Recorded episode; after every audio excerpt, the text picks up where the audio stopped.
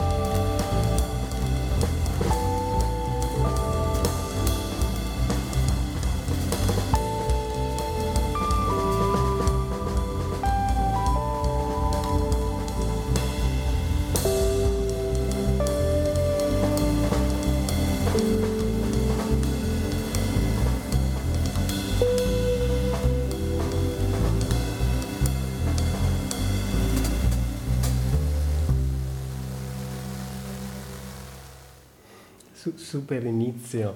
Ancora benvenuto Emanuele. Grazie, grazie. E, ehm, beh, partiamo con un mondo musicale potente, pieno di...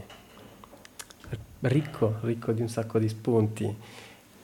Parlaci un po' di questo lavoro, inquadramento, diciamo, in, per, in che periodo hai registrato questo?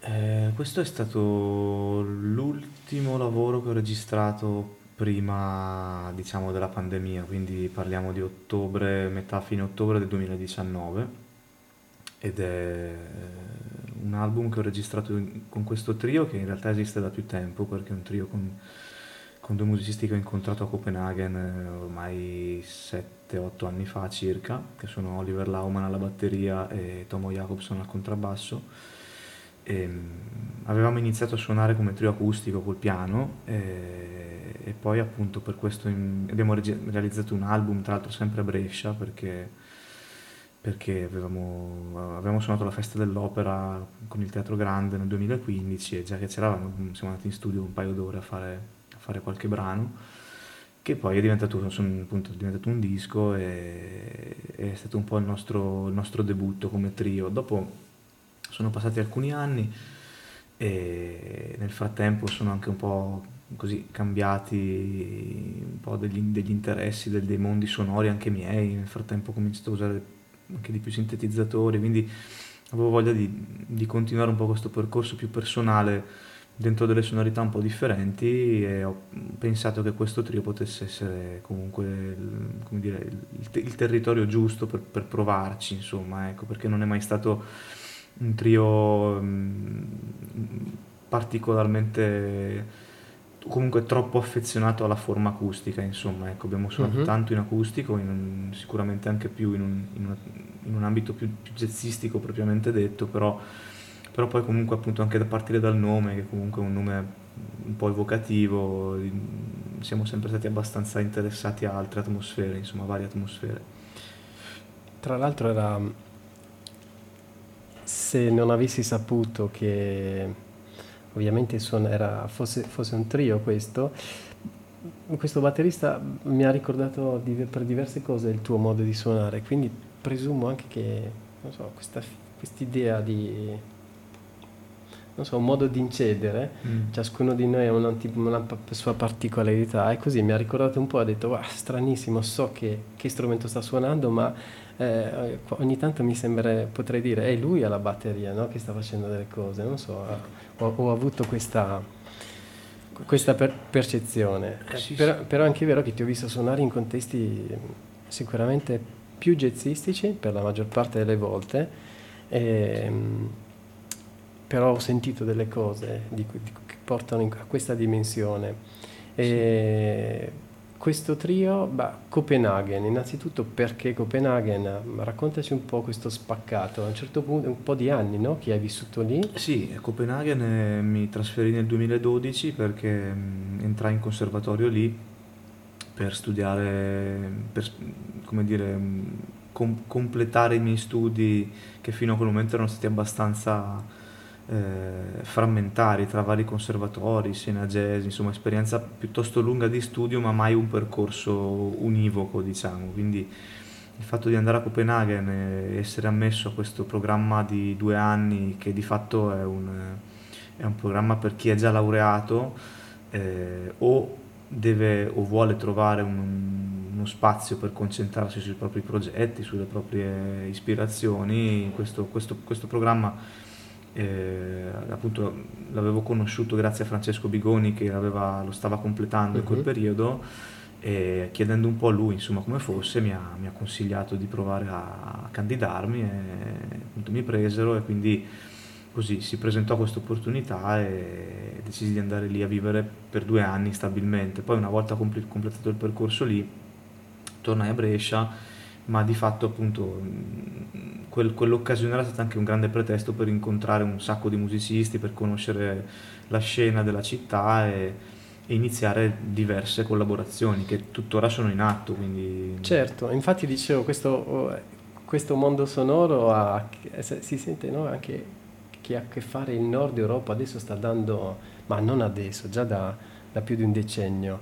Eh, questo, questa musica con grande spazialità è qualcosa che appartiene più, più al nord Europa? Secondo te, se condividi questa cosa con me, cioè nel senso che eh, la, la, diciamo, la, parte europea centrale o comunque sud così hanno a che fare più ancora più legati a, così a sottolinea la musica dove c'è una melodia potente, dove c'è un ritmo comunque abbastanza comprensibile, una forma canzone, sì. delle belle melodie, invece qua diciamo dal nord Europa arriva questa musica piena di spazi proprio così come sono quei posti, uno se va a Oslo vede nella maggior parte dell'anno immobilismo ma anche tanto spazio. Sì, sì, sì, sicuramente.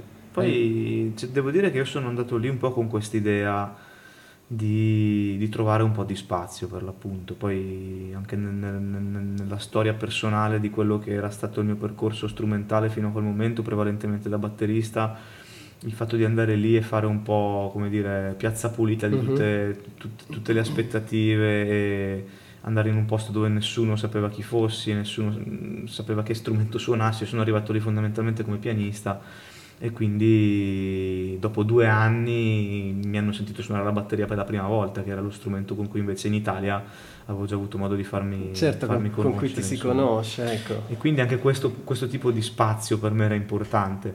Arrivando lì poi invece ho scoperto che appunto la parte più diciamo eterea, più così eh, aerea di questa musica sicuramente è quella che forse anche da un punto di vista di mercato ha preso piede di più perché forse è una cosa più, più specifica di, quel, di, quei territori, ma poi effettivamente Copenaghen è una, una, una, città con una scena musicale, una tradizione ricchissima che va dall'afrobeat eh, fino a eh, musica appunto di, di il free più denso possibile eh, per poi ovviamente toccare anche moltissima tradizione, gli standard, certo. moltissimo bebop e derivati, eh, per poi appunto avere anche invece questo approccio molto, molto così eh, rarefatto per certe cose, però ecco non è stata poi la prerogativa di quello che ho visto uh-huh. lì e devo dire che sono stato molto, molto contento perché mh, è più nell'approccio mentale lo spazio che non nell'estetica musicale. Ah, ok, ok.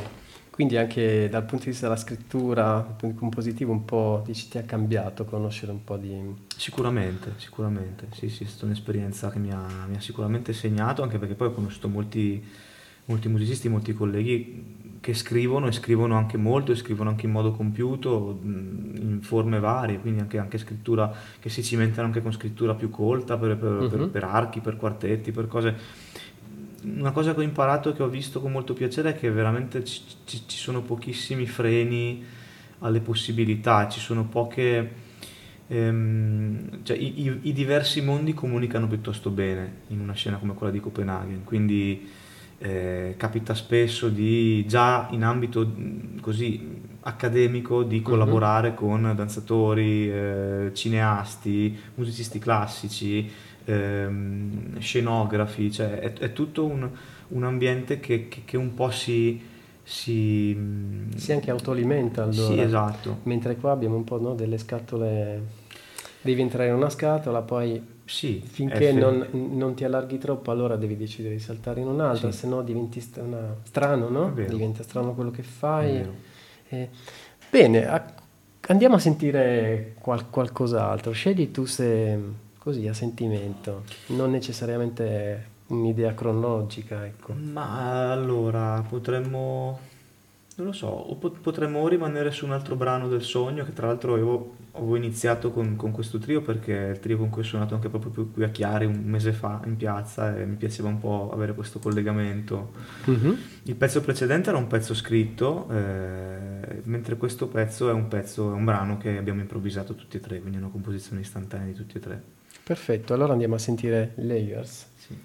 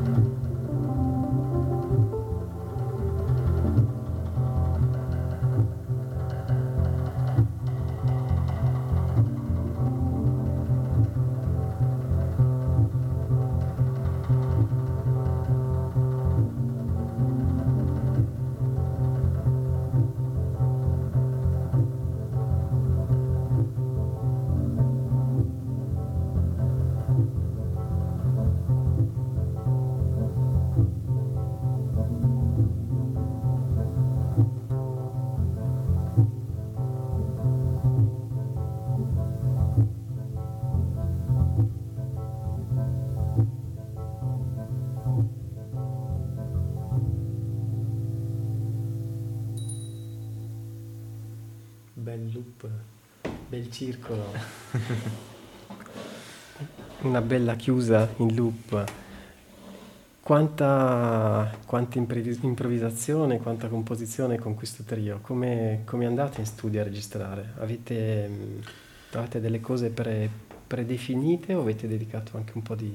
Allora, abbiamo dei, dei brani e dei temi scritti un po' da tutti e tre, eh, diciamo più, eh, più tipo song con anche magari delle griglie per l'improvvisazione.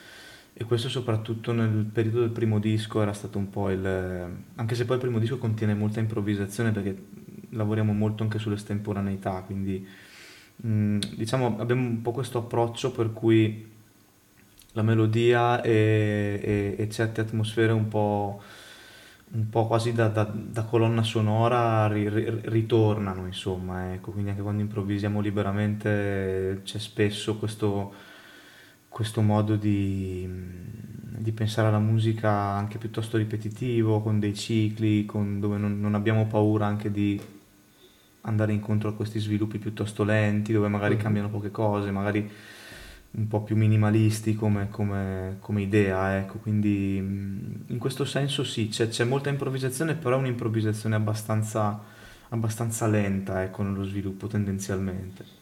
Sì, anche così, questa era ca- caratterizzata, quest'ultima cosa che abbiamo ascoltato, proprio da un materiale che, che sta anche lì, no? Non sì, necessariamente è necessario sì, uno sviluppo, una cosa funzionale quasi che diventi ipnotica, no? Sì, nel momento in cui poi c'è magari un, un terreno come questo, per cui c'è un certo tipo di, di, gesto da parte del contrabbasso della batteria che poi si appoggiano a questo, in questo caso c'era questo, questa brevissima sequenza, loop del sintetizzatore, a quel punto diciamo la, la, la parte più solista del, del, del, del Wurlitzer che fa questa parte più melodica, più quasi in lontananza che, che è un po' come se fosse il tema, un po' la melodia. Mi piace pensare poi a, a tutti e tre piace molto questo aspetto anche legato a, alla, alla, alla, melodia, all'opera italiana e quindi c'è, c'è un po' questo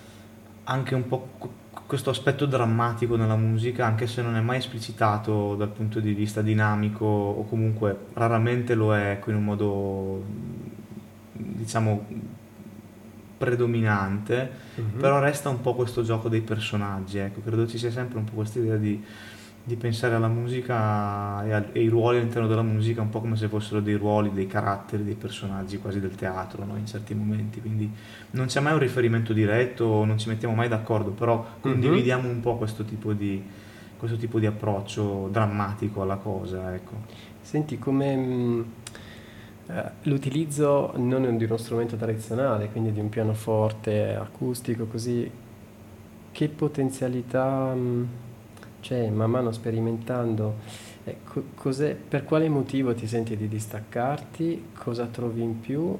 E quanta libertà in più trovi con, questi, mm, così, con l'utilizzo dell'elettronica? Con, Ma, ehm... Oppure una scelta più, più timbrica. È una scelta sicuramente timbrica, ma poi eh, in realtà mh, mm, appunto non, quando, quando, utilizzo strumenti elettrici o elettronici tendenzialmente non, cioè, l'uso dell'elettronica in questo, in questo, gruppo non è un uso dell'elettronica per campioni o per... Eh, cioè non uso il computer, ecco, mm-hmm. non uso il laptop, uso un sintetizzatore analogico eh, completamente analogico, quindi che ha questa caratteristica di essere uno strumento molto simile a uno strumento acustico proprio per il tipo di fisicità che si può avere, per il tipo di, di eh, gesto che si può avere sullo strumento nel momento in cui giri una manopola senti proprio qualcosa che cambia a livello quasi organico, quindi non è, non è, non è molto astratto per me, è molto simile veramente a, a come se avessi una corda a cui fai fare un mhm. percorso mm-hmm. che, che,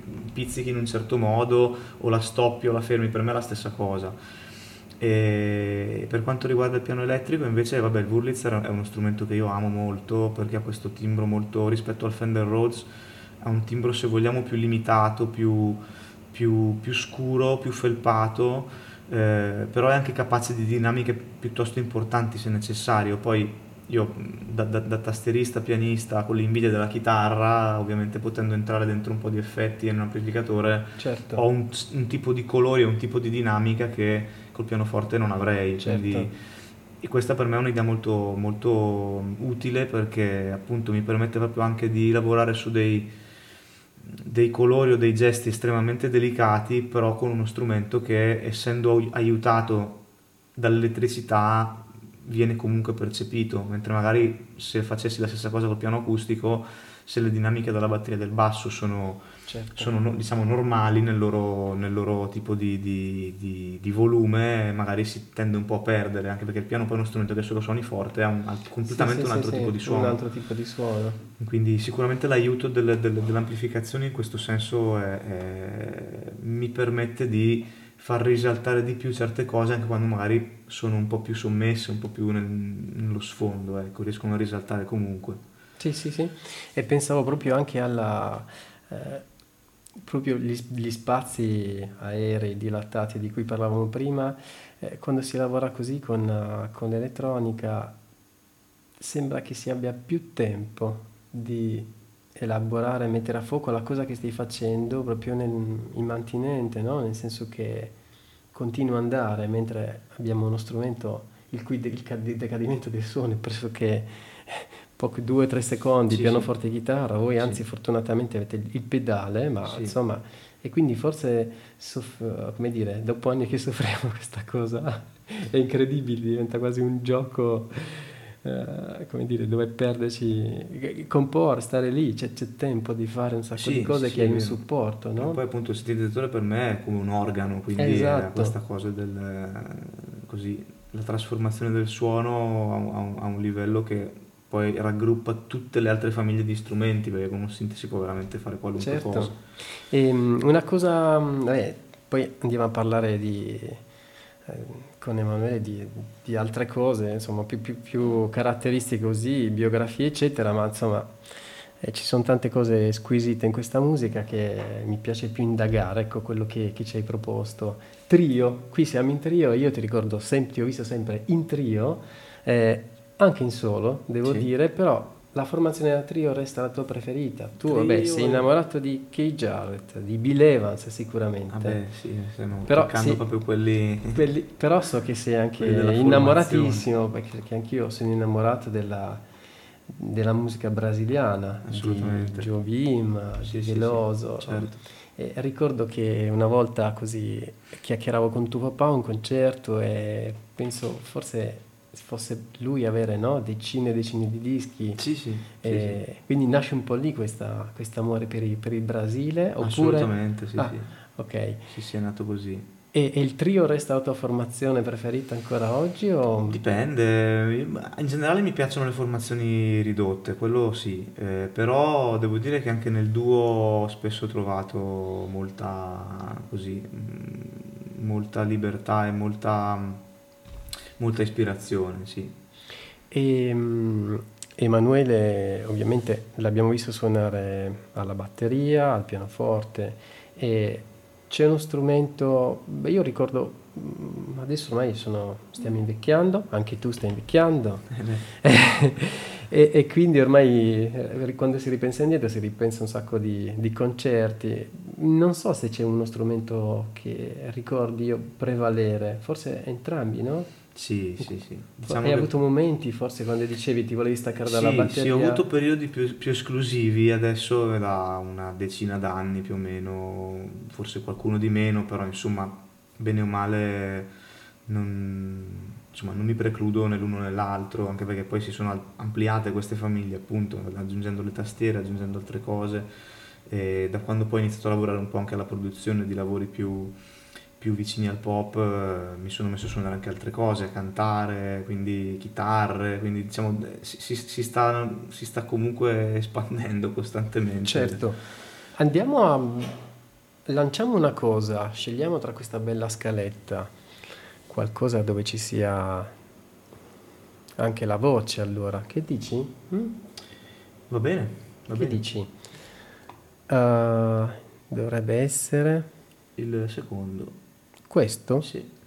lo spostiamo sopra, andiamo a sentire Lover Forget All About. Qui siete in... Qui in realtà siamo in due, perché questo mm-hmm. è un, mhm. lavoro che ho fatto con una, una, cantante svedese e songwriter che si chiama Linnea Hall. E, appunto, questo è, è, un, è un lavoro che, che, abbiamo condiviso per diversi anni e che è, come dire, è risultato in un EP prodotto da Giovanni Ferrario del 2000 e, diciamo tra il 2017 e il 2018 e, e invece questo che è, deriva, che è tratto dall'album che è uscito l'anno scorso è stato prodotto da me, da Linnea da Carlo Poddighe uh-huh. dove però appunto io ho fatto le pre-produzioni e ho suonato quasi tutti gli strumenti che, che si sentono dentro. Quindi diciamo i, i brani sono scritti soprattutto da lei e, e, in questo caso specifico è, è un brano a quattro mani e, mentre gli arrangiamenti e la produzione sono, sono curati soprattutto da me.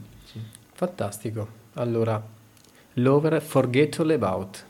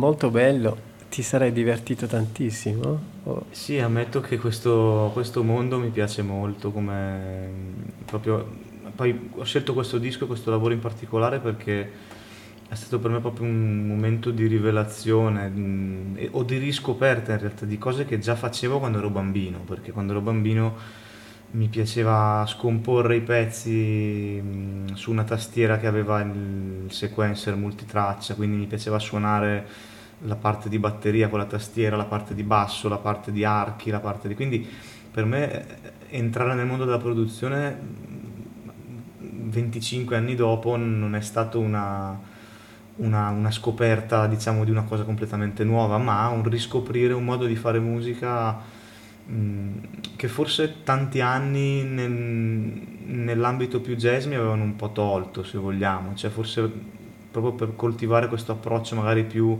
mirato, più ehm, impegnato sullo strumento, anche a un livello più magari se vogliamo virtuosistico, tecnico, mi aveva un po' tolto quella spontaneità anche del prendere in mano uno strumento che magari non si conosce tanto, però riuscire a generare musicalità attraverso questa cosa. Quindi questo, questo lavoro diciamo, l'ho scelto perché poi ha, è stato un po' l'inizio di un periodo che, che, che dura tuttora in cui eh, un modo per me veramente molto importante oggi di stare della, nella musica è proprio questo, cioè quello di pensare a dei suoni, avere un suono in testa, avere una, una narrazione in testa e poi cercare tutti i mezzi possibili per realizzarlo, insomma, per, per, per, per rappresentarlo. Ecco.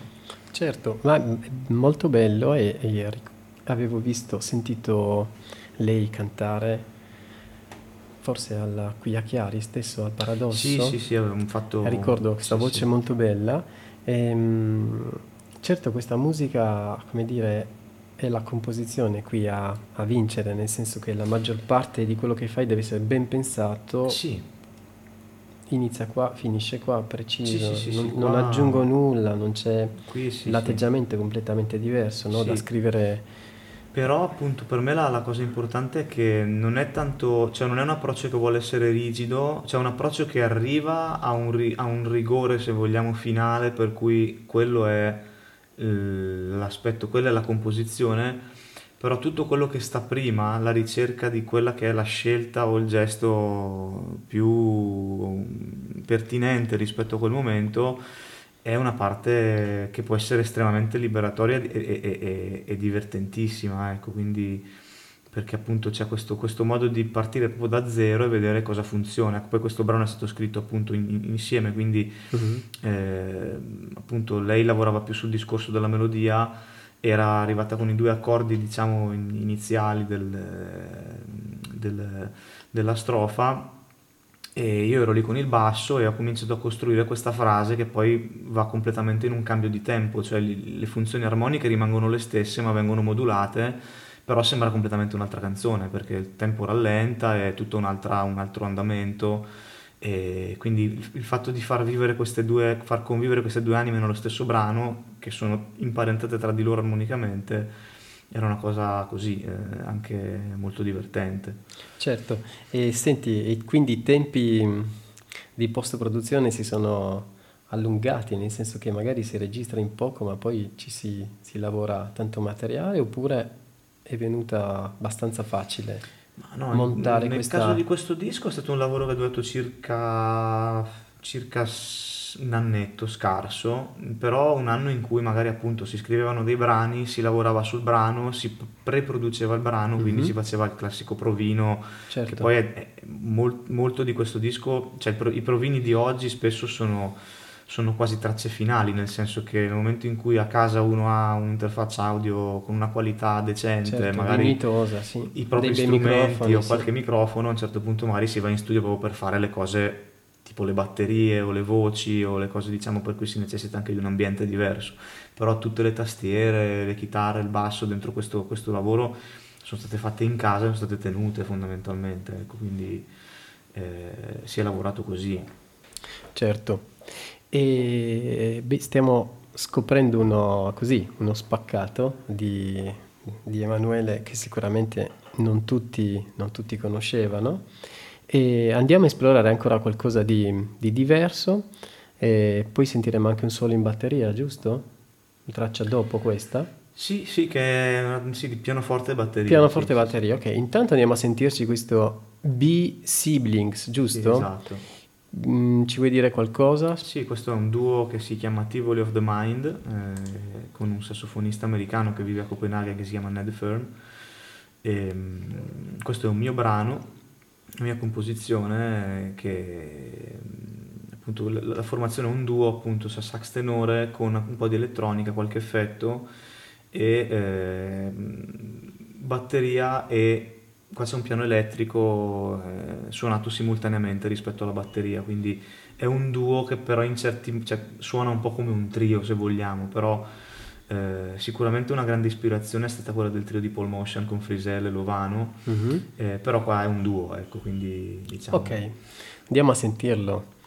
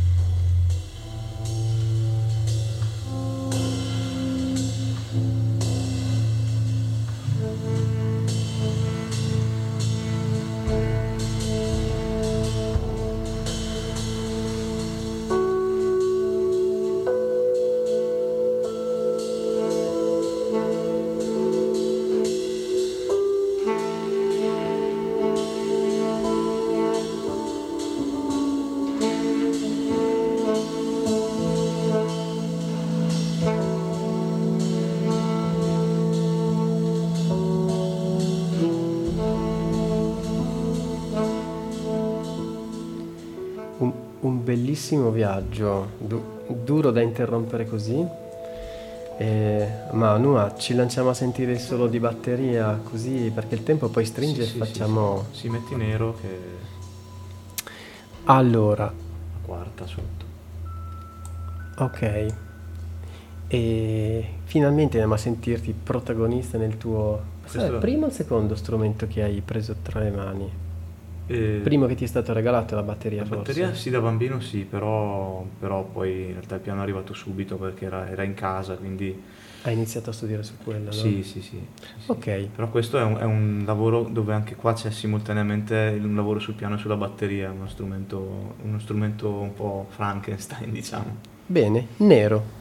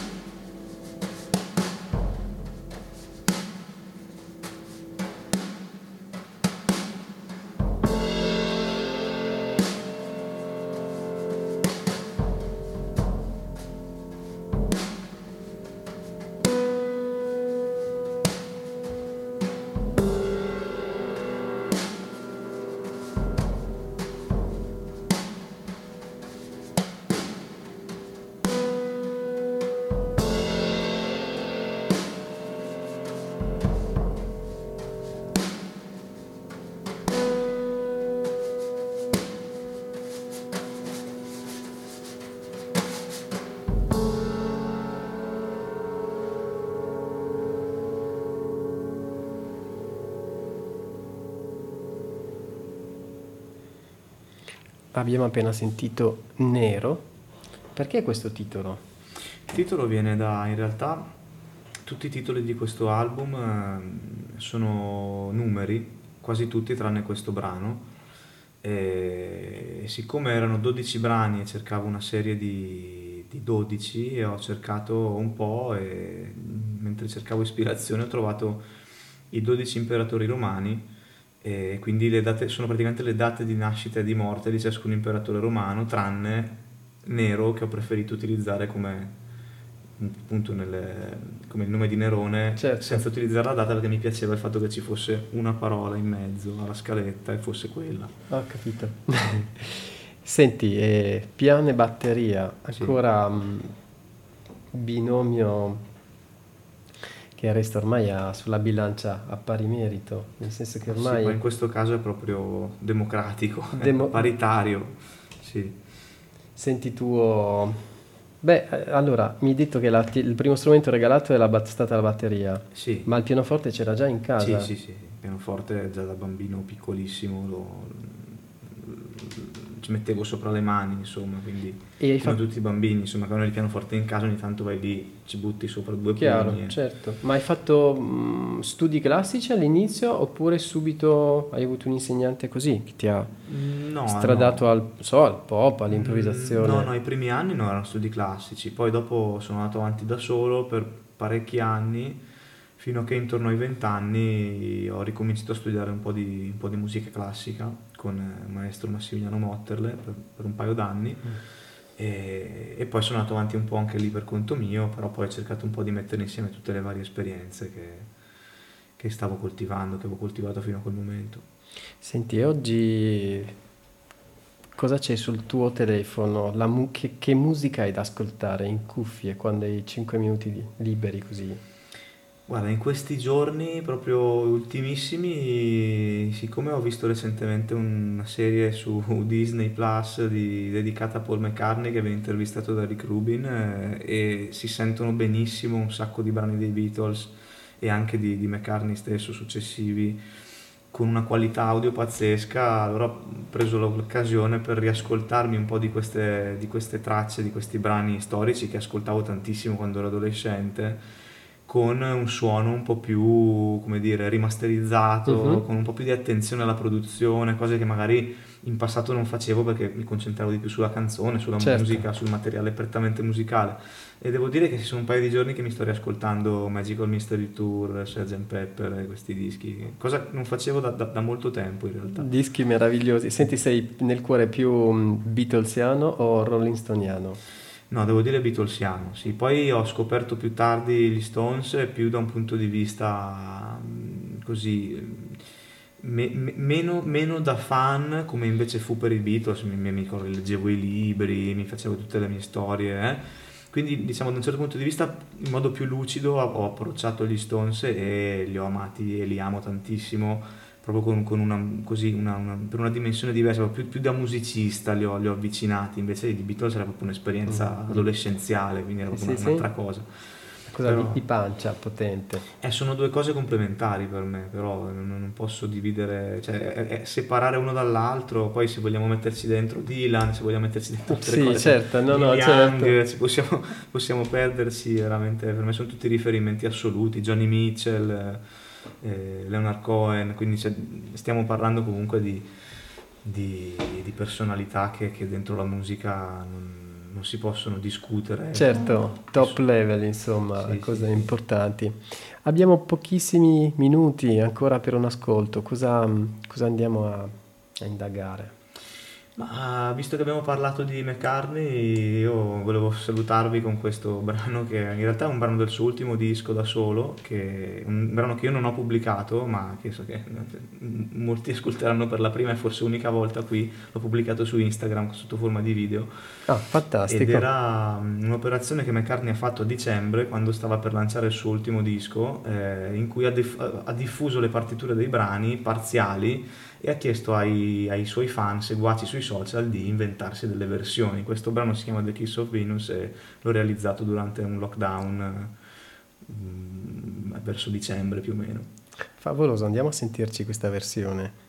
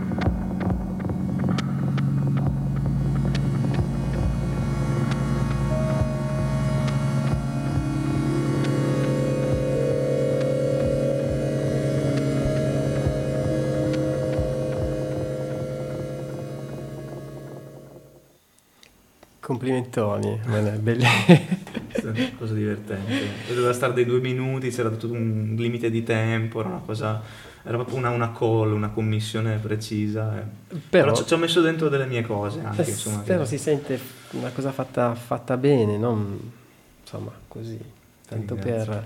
Eh, senti, siamo onorati di averti avuto come primo ospite, speriamo sia una, un, un, lancio per una fortunata stagione, anche perché in radio abbiamo un sacco di mm, ascoltatori di vario, di vario genere, soprattutto diciamo nell'ambito rock, pop, pop, rock, ma come ben sappiamo ormai mm, diciamo che nel 2021 diventa veramente pesanti tutte queste... No? Queste class- classificazioni. Ormai, sì. come dire, se uno dice cosa fa il jazzista, sì, cosa suoni? Va, ah, ma che strano, sembra che suoni rock, sembra che suoni pop, sì, sì, no? Esatto. Ah, non, sem- non, sembra jazz. Eh, esatto, non sembra jazz, come se, se, ormai, come se potessimo dire, prendere una, non so, un qualsiasi album negli anni 80 o 90 e dire, ah, ma sembra jazz. No, no, cioè, no, ma sì, sì, è proprio una definizione che lascia un po' il tempo che trova. Dopo ci sono degli elementi sicuramente che ritornano, però io ho sempre pensato al jazz come a un, un approccio mentale, un approccio a, al tempo. Ecco. Assolutamente sì, sì, sì, sì, sì. E niente, direi che possiamo far andare, salutiamo i nostri telespettatori mio papà mi corregge sempre, io lo ridico apposta a telespettatori perché dice ma guarda che sei in radio, sono ascoltatori, ci ascoltano. E eh, vabbè, d'accordo. Ciao Gianni, un saluto a papà. Mm-hmm. E senti, salut- ci salutiamo, ma andiamo, lanciamo sotto questa Obama. Sì, è un'anteprima di un disco che sta per uscire con un trio, con Elide Bandello alla batteria, io sono le tastiere e Klaus Schweingesgord alla tromba e qua c'è un ospite che è Anders Christensen al contrabbasso. Ciao a tutti, ciao, ciao Emanuele, grazie. Ciao, ciao, grazie.